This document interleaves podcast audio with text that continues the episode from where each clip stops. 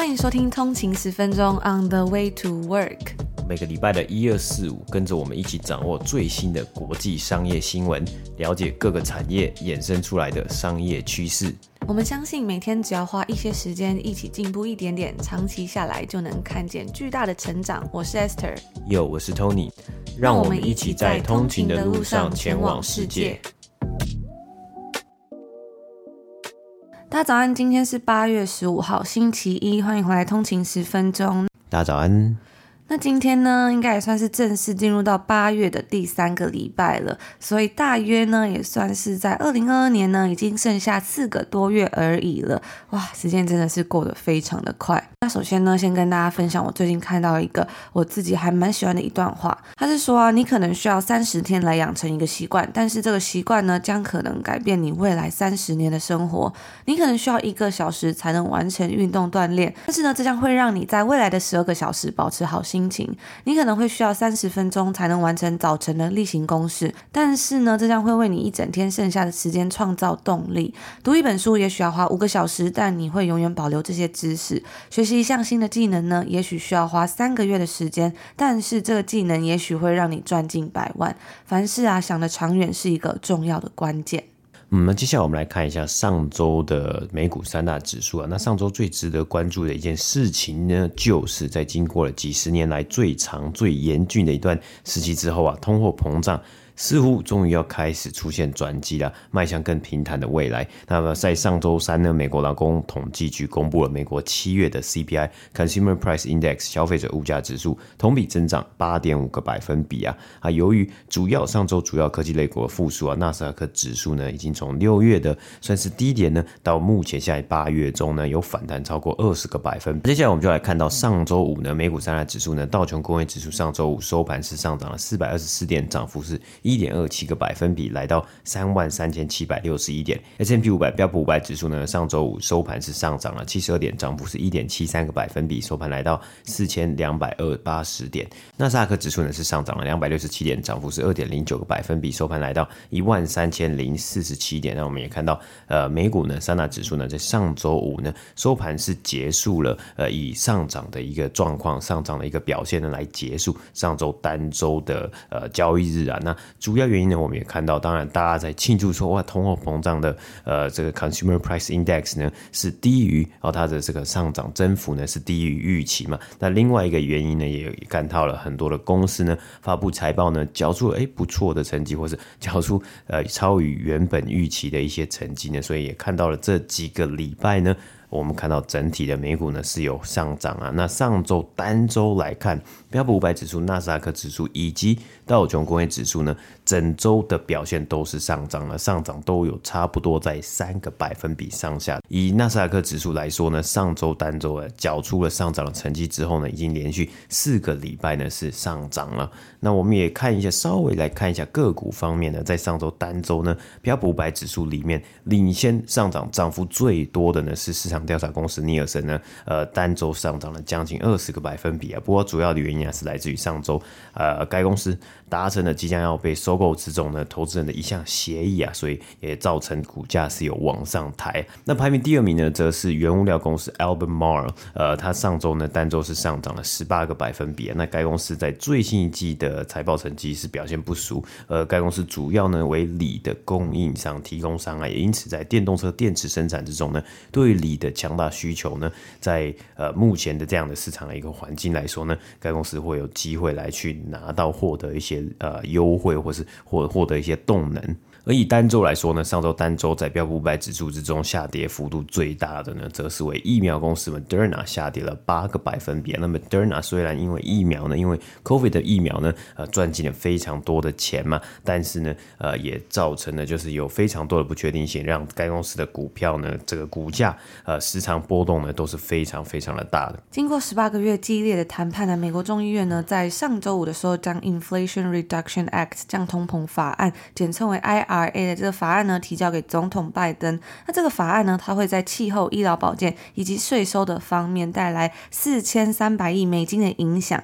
其中一项引起轰动的立法就是说，未来10年呢将向美国国税局提供将近800亿美金的资金。那根据报道啊，这一大笔资金呢将会提提供部分给美国国税局呢来雇用87000名全职员工。那有关于更多的这个降通膨法案呢，我们在第四季的228集的时候呢有做更深入的介绍，如果有兴趣的通勤族也别忘了可以去收听一下哦。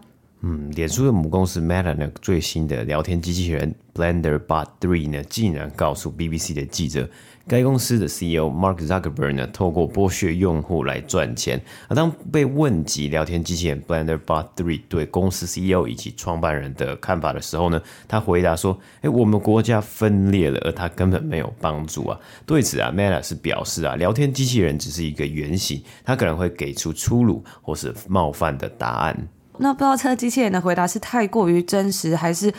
太过于原型，就是还不能准确的跟大家聊天，但我觉得这也是一个还蛮好玩的一个新闻。我最近呢不知道为什么就一直想到一个卡通叫的 The Jetsons Family， 那它就是跟摩登原始人有相关，不知道大家有没有看过。我记得我小时候呢有一段时间不知道为什么电视上很常在播这个卡通。那这个卡通呢我的印象就是它有很多的飞天的车子啊，然后有很多的管子，然后就会飞来飞去，里面还有机器人什么的。就它的主角一家人呢他们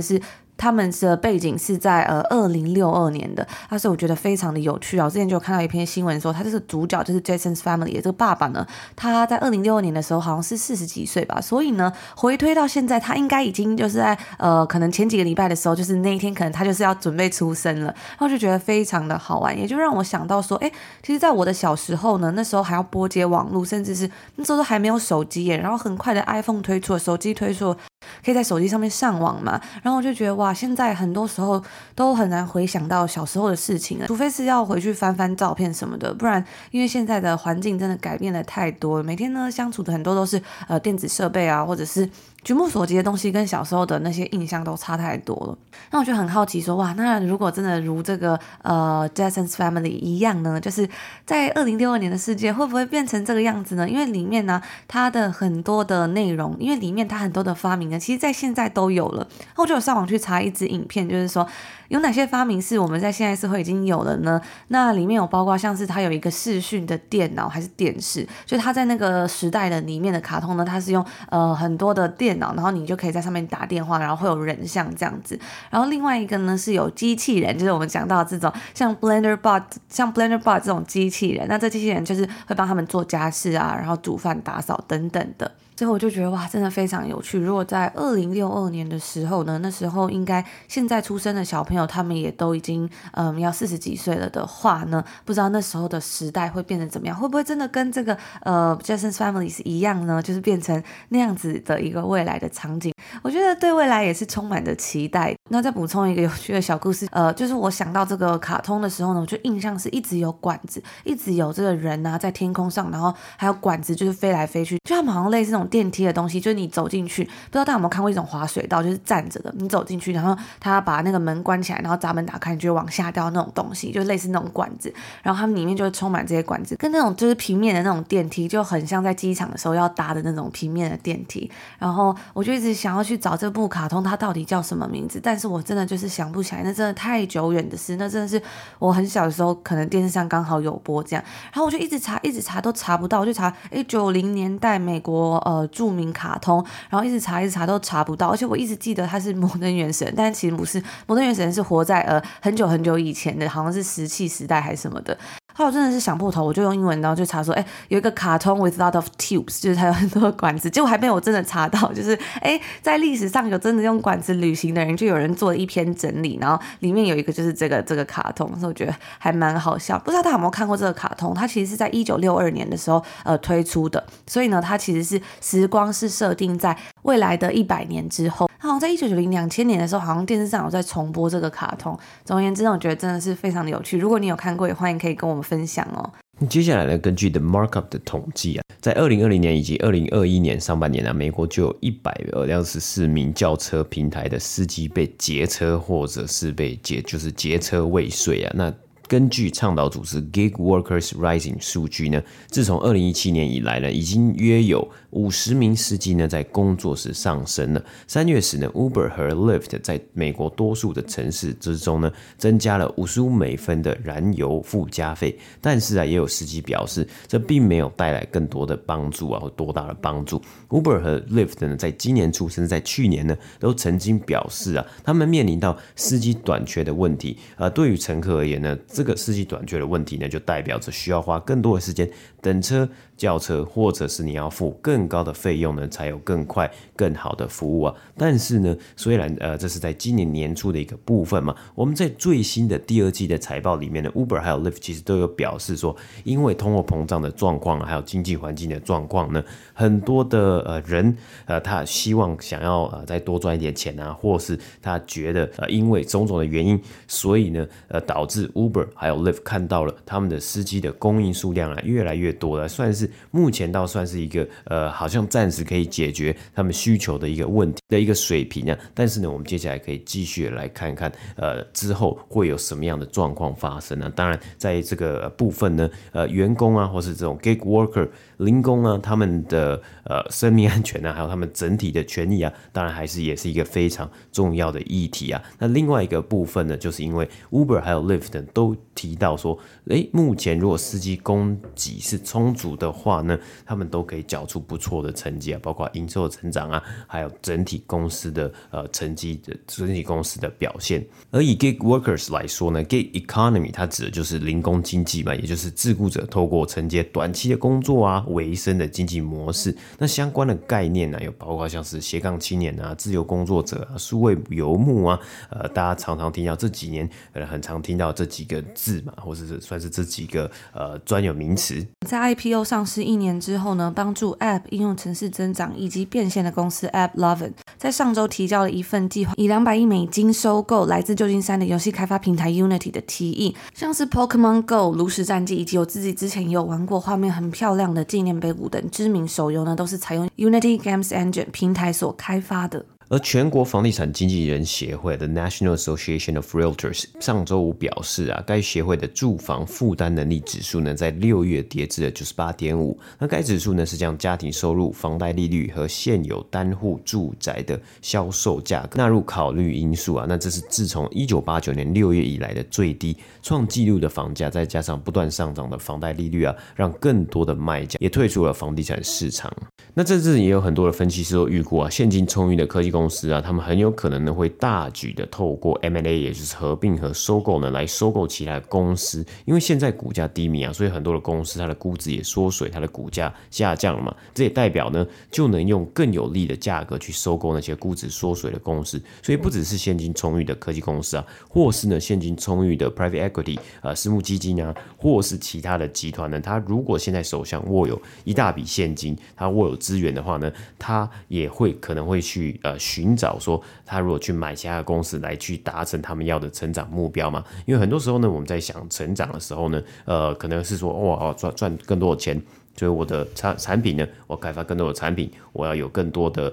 可能有更多的 marketing， 更多的行销等等的。但是呢，一间公司的成长也不再只是局限于单纯他们公司让公司的整体的营运啊，或是让公司的产品更多更加的优化嘛，而是呢，它可以透过去收购其他的公司来达成一加一大于二，让他们呢更像火箭一样呢是继续往上冲嘛。所以现在呢，甚至我们从今年的上半年也看到了很多的不同的收购啊、并购啊，或是呢很多的 private equity 呢，他们私募基金呢，这些公司出手呢，将一些上市的公司呢变成了私人的公司，或是将这些上市公司带下市嘛。那重新的再去调整说，他们要怎么样去 purpose 或是 reposition 他们目前的定位，然后接下来去迎接他们下一波的成长啊阶段等等的。那也欢迎大家可以去听这个第四季的227集，那一集我们有谈到 Amazon 收购扫地机器人公司 iRobot 以及呢最近收购案频传的原因。那接下来呢，我们来分享一些数据小故事。刚刚我们有跟大家提到这个降通膨法案 IRA， 它在里面有一个会轰动的立法，就是未来10年向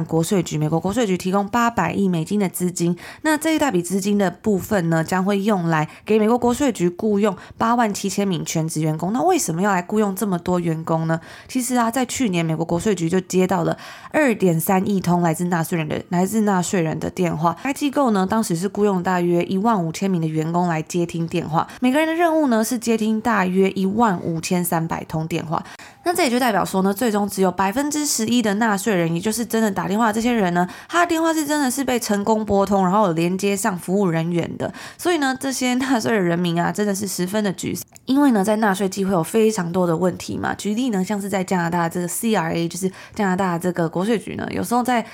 就是报税季的时候，也是那个电话都要等2到5个小时起跳，我自己就有打过，非常的可怕。然后就是永远都打不到啊，因为在这边的税收呢是非常的重嘛，所以有时候就会比如说你要退税的问题啊，你要更改地址啊，或是反正有很多问题嘛，比如说你的账号有误啊，出现了错误，那你没有办法去上传一些资料，或是等等的，就是会有各式各样的问题的时候呢，就会非常的麻烦。所以对啊，而且其实过去2年呢是因为有疫情的状况嘛，所以其实在每当就是这个纳税季的时候啊，你想要去实体的办公室，你想要去问人呢，是没有办法的。这最主要的管道呢，就是第一个就最直接就打电话。然后如果呢真的等了2个小时，等了3个小时，我记得我之前有一次真的是好像等了3个小时，然后就成功的就是接通了，有真人服务了。我觉得